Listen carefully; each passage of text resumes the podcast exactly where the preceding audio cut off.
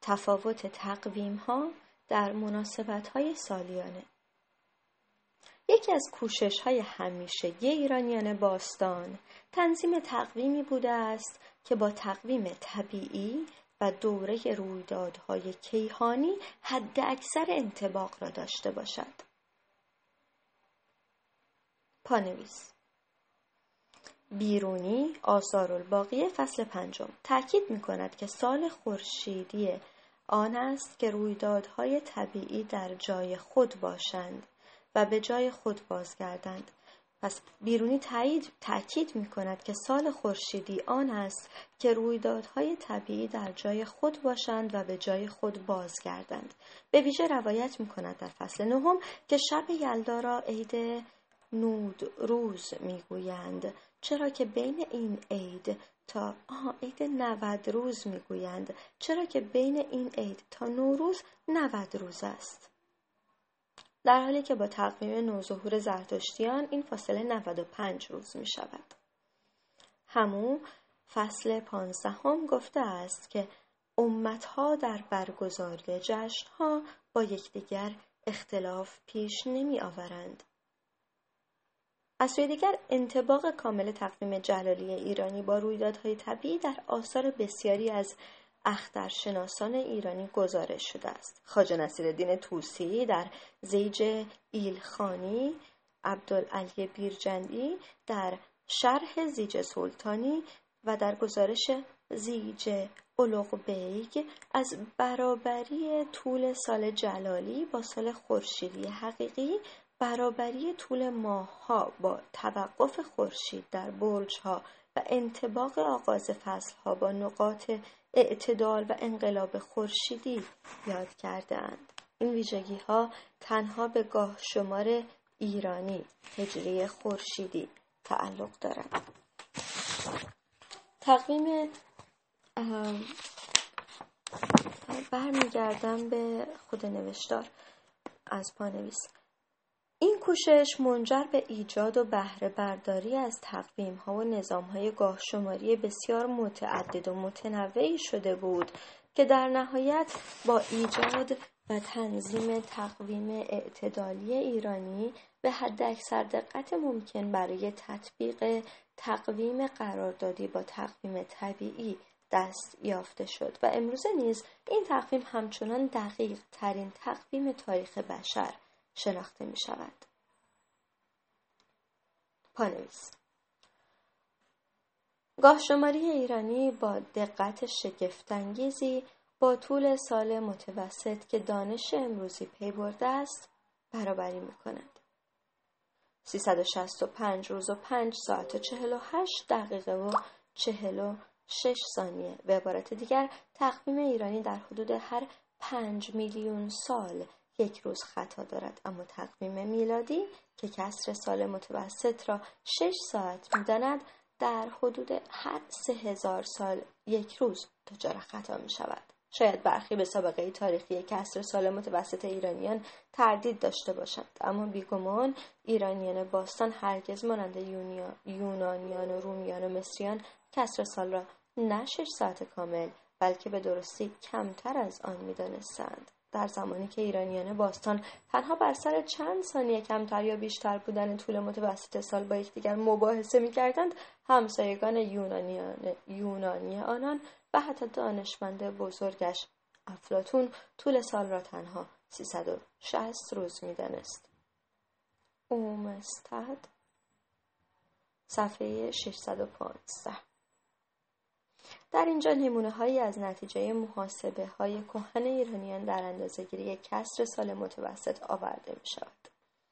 اکرمی صفحه 56 حسن ابن حسین شاهنشاه سمنانی قرن هشتم در شرح زیج ایلخانی 5 ساعت و 48 دقیقه و 46 ثانیه دقیقا برابر با طول متوسط سال در تقویم شهریاری و دانش امروزی در مقدمه زیج اولوغ بیگ پنج ساعت و چهل و هشت دقیقه و چهل و نه ثانیه سه ثانیه بیشتر. میرم چلبی در شرح زیج اولوغ بیگ پنج ساعت و چهل و نه دقیقه و صفر ثانیه چهارده ثانیه بیشتر. در رصدخانه سمرقند محل تنظیم زیجلوق بیگ پنج ساعت چهل و نه دقیقه و پانزده ثانیه بیست و نه ثانیه بیشتر. قطب دین شیرازی پنج ساعت و چهل و نه دقیقه و چهل و سه ثانیه پنج و هفت ثانیه بیشتر. حسین ابن موسا هرمزی. باقری صفحه 365 در زیج شکسته. قرن چهارم و پنجم. پنج ساعت و چهل و هشت دقیقه و صفر ثانیه چهل و شش ثانیه کمتر. و ابو ریحان بیرونی در آثار الباقیه فصل پنجم. پنج ساعت و چهل و هفت دقیقه و پنج و یک ثانیه. پنج و پنج ثانیه. کمتر. برمیگردم به خود نوشتم. تقویم جلالی و خورشیدی هجری امروزی با تغییر مبدع گاه شماری ادامه سنت گاه شماری ایرانی است که گاه بدان شهریاری نیز گفتند و منظور از شهریاری دلالت بر هیچ پادشاهی نمی کند بلکه منظور شهریار تقویم هاست.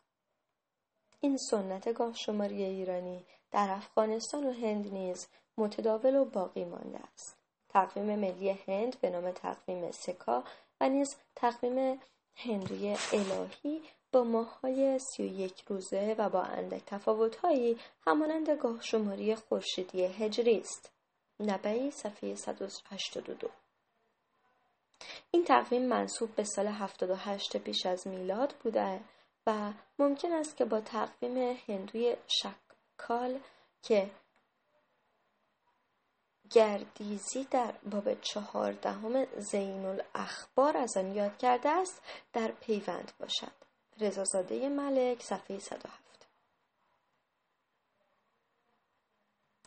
تقویم های متنوعی که در ایران باستان وجود داشته و هنوز نیز برخی اقوام از آن استفاده می کنند در انتخاب مبدع سال و تعداد روزهای هر ماه خورشیدی با یکدیگر تفاوتهایی دارند.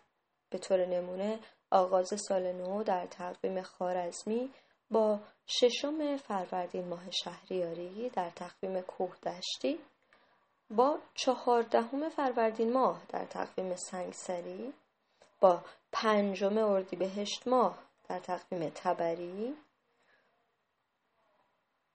ببخشید در تقویم سنگسری با پنجم اردیبهشت ماه در تقویم تبری با دوم مرداد ماه در تقویم دیلمی با هفدهم مرداد ماه در تقویم میترایی با یکم دی ماه در تقویم پشتگوهی با ششم بهمن ماه و در تقویم محلی نتنز و کاشان با یکم اسفند ماه مطابق است. اما نکته مهم در این است که در همه این تقویم ها نام ماه ها و نام روزها به یک ترتیب و به گونه کم و بیش یکسانی ثبت شده است و در نتیجه هر یک از آن تقویم ها برای برگزاری جشن ها و آین های سالیانه در مقایسه با تقویم های دیگر زمان های مختلفی را به دست می دهند. به طور نمونه جشن تیرگان سیزدهم تیر ماه با تقویم سقدی و خارزمی در هجدهم تیر ماه شهریاری با تقویم تبری در 13 آبان ماه و با تقویم, دیل... تقویم دیلمی در 27 آبان ماه برگزار شده است و می شود. اما برای همه آنان این روز مطابق با تیر روز از تیر ماه است. از سوی دیگر همانطور که گفته شد تقویم ها در ترتیب نام ماه ها و روزها با یکدیگر شباهت دارند و این نام ها در بین آنها متداول است. اگر امروزه استفاده از نام روزها در کاه شماری ایرانی متداول نمی باشد این به آن معنا نیست که این نامها نمی تواند در این تقویم وجود داشته باشد بلکه استفاده از آن به دلیل رسمیت نداشتن و نبود کاربرد عمومی محجور مانده و از آن غفلت شده است. به عبارت دیگر نام روزهای ماه را می توان در همه تقویم های ایرانی به کار گرفت. همان گونه که پیشینیان ما نیز چنین کردند. در تقویم های ایرانی هرمزد روز نام روز نخست ماه بهمن روز نام روز دوم ماه شهری و روز نام روز سوم ماه و همچنین است. و این ویژگی منحصر به تقویم خاصی نیست. در واقع نام روزها جانشین شماره روزها شده. و می توان آن را به هر تقویمی که از آن استفاده می کنیم تعمین داد.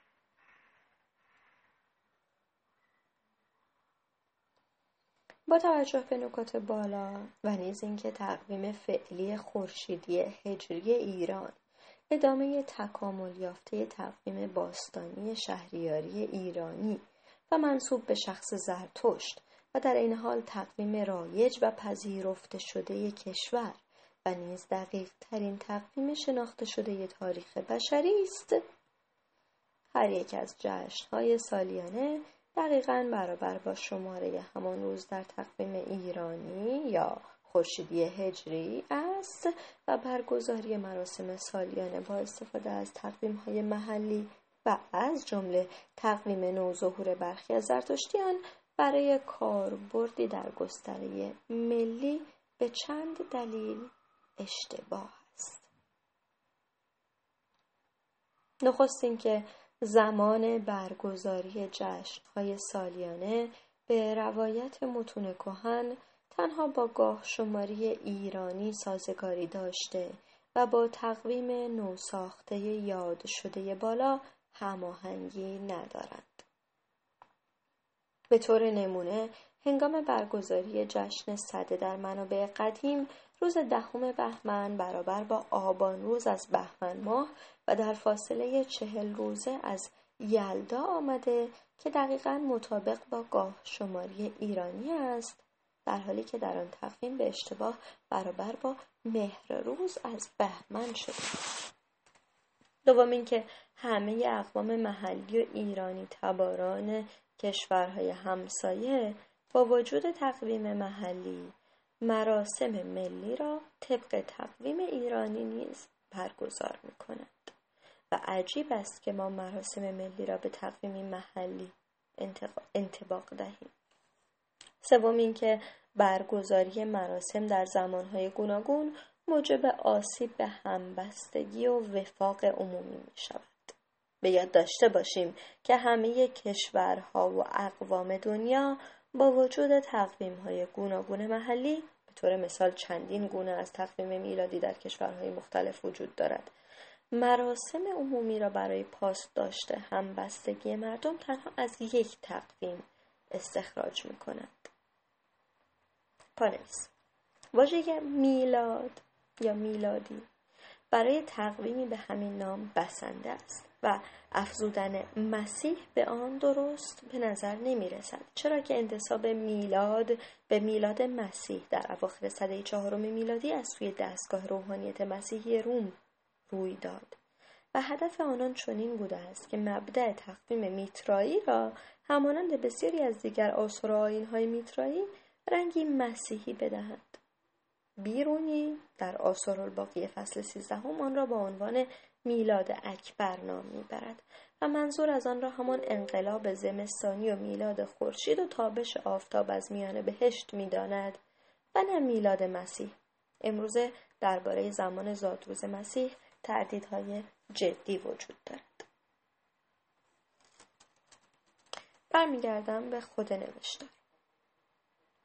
چهارم اینکه با این کار زمان مراسم سالیانه را از هنگام طبیعی آن خارج می‌کنیم به طور نمونه برگزاری اشتباه جشن شب چله یا یلدا در 24 آذر ماه که به هیچ وجه با واقعی طبیعی آن که انقلاب زمستانی و زایش خورشید باشد ارتباطی ندارد.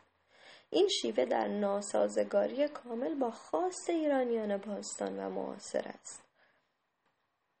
پنجم اینکه دستاورد درخشان پیشینیان خود را که هزاران سال برای تطبیق تقویم قراردادی با تقویم طبیعی کوشش و ممارست به خرج داده اند را نادیده می‌گیرید و از جایگاه ایران به عنوان خواستگاه دقیق ترین تقویم جهان میکاهیم. تقویمی که در سالهای اخیر بدون نام و یا به نام سالنمای دینی زرتشتیان با اقتباس و تلفیقی ناهمگون از تقویم های یزدگردی کهن و نو اوستایی گاهنباری جلالی کردی و شهریاری یا خورشیدی هجری و نیز افزودن بعضی عناصر نوظهور مانند مبدع گاه شماری و مبدع شبان روز و دخل و تصرف در نظام کبیسگری به وجود آمده تقویمی نو ساخته بوده و در شکل فعلی آن دارای سابقه تاریخی نمی باشد. درباره مبدع گاه شماری و مبدع شبان روز هر دو پانویس است. مبدع گاه شماری در هیچ یک از گاه شماری های ایرانی چه دینی چه غیر دینی از زادروز یا آغاز پیامبری زرتشت به عنوان مبدع گاه شماری استفاده نشده است. علاوه بر این بر فرض استفاده در همه روایت های دینی و تاریخ های سنتی زمان زرتشت با تفاوت هایی از 258 تا 300 سال پیش از اسکندر مقدونی یعنی در فاصله 588 تا 630 پیش از میلاد آمده است. هرچند زمان زرتشت کهنتر از این است. اما اگر از سال دینی نام برده می شود می بایست مبتنی بر روایت های دینی باشد. درباره مبدع شبان روز پانویس اینو میگه. در گاه شماری یزد گردی و عوستایی و گاهنباری و برخی دیگر از گاه شماری های ایرانی آغاز شبان روز هنگام طلوع خورشید است. اما در گاه شماری ایرانی خورشیدی هجری شبان روز از نیمه شب آغاز می شود.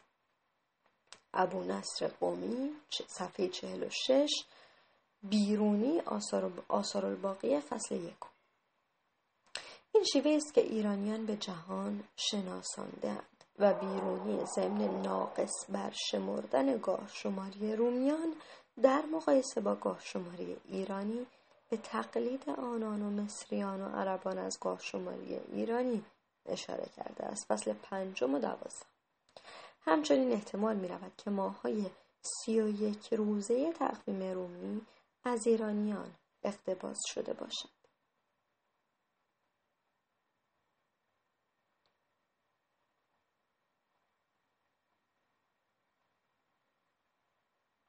برمیگردم به خود نوشتار. میگه که این تقویم در اصل که گونه ای از تقویم یزدگردی بهیزکی بوده دارای دوازده ماه سی روزه و پنج روز اضافه در پایان آبان ماه و گاه اسفند ماه بوده است. و نظام کبیسگری آن یک ماه در هر 120 سال و گاه 116 سال می باشد یعنی روز نوروز و در نتیجه همه ایام سال تا یک ماه از جای حقیقی آن جابجا می شود اینجا درباره اینکه همون آغاز میگه که این تقویم در اصل داره دوازده ماه, سیزده روزه و پنج روز اضافه در پایان آبان ماه گاه اسفند ماه بوده. پانویس می‌کنه که شاید این نیز به اصرار پادشاهان ساسانی در ادامه تحریف آینهای ایرانی و دین زرتشت دوام یافته است به روایت بیرونی آثار الباقی فصل پنجم پادشاهان ساسانی ماهای سی و یک روزه را خوش نمی داشتند. چون با شمار سیگانه گیاهان خوشبو و شرابهایی که جداگانه برای هر روز تهیه کرده بودند مغایرت داشت روایت دیگری از بیرونی در فصل دهم این احتمال را مطرح می‌سازد که ایرانیان پس از زرتشت پنج روز زیادی را به آخر ماهها و نه یک ماه تقسیم می‌کردند و بعدها احمال نموده و آن را در آخر آبان ماه یا اسفند ماه تثبیت کردند. چنانچه این گفته درست باشد افزودن یک روز به ماه و یا افزودن یک روز پس از ماه چنان که در تقویم خورشیدی هجری است دستاورد زرتشت و منصوب به اوست ماههای سی و یک روزه و در یک مورد حتی سی و دو روزه دست کم در سال شماری های ایرانی مبتنی بر ماههای برجی کاملا شناخته شده است. همگی این برج ها منطبق با شش ماه نخست سال بودند و امروز با اندک تغییری در تقویم افغانستان رواج دارد. نویسنده ناشناس ربیع المنجمین شمار برخی ماههای تقویم ایرانی را همانند سال شماره برجی سی و یک روزه می داند. اکرمی صفحه پنجاد برمیگردم به خود نوشتم. داشتیم می‌گفتیم که اینجا بودیم. در گونه دیگری از این تقویم یعنی یزدگردی پرسی نظام کبیسگری وجود ندارد و روز نوروز و دیگر روزها و مناسبت های سالیانه در تمام ایام سال جابجا می شود.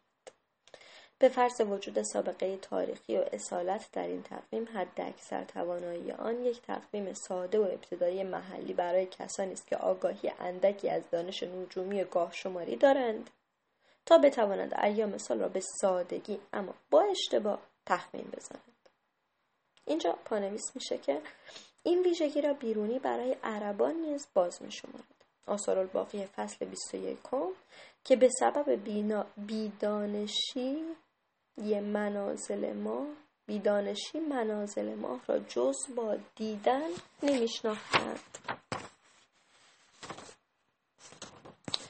برمیگردم به خود نوشتم اشتباه برخی از دوستداران آینهای ایرانی از اعتماد بیش از اندازه به این تقویم سرچشمه گرفته و تصور اینکه تغییراتی در گاه شماری ایرانی به وجود آمده است پنداری نادرست و ناشی از آگاهی کمتر از نظام های استخراج تقویم و سال شماری بوده است. اینجا پانویس می‌کنه که یکی از دلایلی که بیرونی همان فصل پنجم برای کمبود آگاهی ما میآورد یورش قتیبه بن مسلم به نویسندگان و دانشمندان خارزم و کشتار آنان و همچنین سوزاندن همه کتابها و دفترها در آتش است. برمیگردیم به خود نوشتم در سالهای اخیر هیچ گونه تغییری در گاه شماری اعتدالی ایرانی به وجود نیامده و هنوز دانش بشری امکان ایجاد تغییر یا اصلاحی در ساختار بسیار دقیق و منطقی آن را به دست نیاورده است.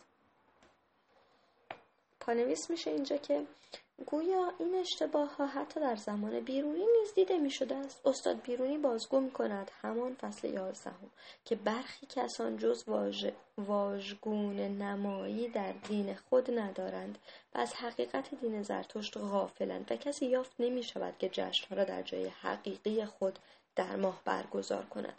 همون نقل می کند فصل هجدهم که زرتشتیان پس از زرتشت پاره ای از عادات خود را از ادیان هرانی در میان رود بین و نهرین فرا گرفتند. برمیگردیم به خود نوشتم. البته شناخت و شناساندن همه دستاوردهای کهن ایرانیان و از جمله های محلی و حتی انتشار آنها کاری شایسته و برای پاسداشت آین نیاکان و تحلیل هایی در تاریخ و به ویژه در تاریخ علمی ضروری است اما به کارگیری آنها در روزگار فعلی و با وجود تقویمی بسیار دقیق تر موجب پریشانی و آشفتگی در قراردادهای آینی ایرانیان می شود. فراموش نکنیم که تقویم نیز همچون ساعت و همه دیگر ابزارهای اندازهگیری و سنجش یک قرارداد است و همان گونه که استفاده از ساعتی با سازوکار اندازهگیری متفاوت از معمول می‌تواند نظم و سامان جامعه را مختل سازد تقویم نیز به همان گونه یک قرارداد اجتماعی است و آشفتگی در آن آشفتگی جامعه را پدید میآورد. در پایان توجه خوانندگان را به گفتاری که همواره از شاد روان استاد احمد بیرشک میشنیدم جلب می‌کنم. که تقویم شهریاری جلالی خورشیدی هجری حیثیت و آبروی علمی ما در جهان است. مواد که به خود حق بدهیم تا به دلخواهی و ناآگاهی در آن نوآوری کنیم و به اعتبارش صدمه بزنیم. همچنان گفتاری از آقای رضا عبداللهی تاریخ تاریخ در ایران صفحه 316 که به درستی آوردند بانک گاه شماری جلالی بی تردید دقیق ترین گاه شماری است که گاه شماری است که تا به امروز بشر به آن دست یافته است و قانون برقراری کبیسه های آن هوشمندانه ترین شیوه است که تا به حال در گاه شماری های عالم به کار گرفته شده است. منجمان درباره قرن دهم به بعد یا به دلیل عدم درک آن و یا به خاطر بازنگاه داشتن دکان کبیس یابی و کبیس فروشی و استخراج تقویم تعمدن همچون کاهنان رومی تنها به اعلام سالهای کبیس و عادی گاه شماری جلالی آن هم به صورت دل بخواه اقدام می کردند. باشد با شناخت و دریافتن جایگاه بلندگاه شماری ایرانی در پاسداشت و گسترش یکی از بزرگترین دستاوردهای نیاکان خود که هنوز رقیبی در جهان ندارد کوشا باشیم. به آن مهر بورزیم و بدان افتخار کنیم.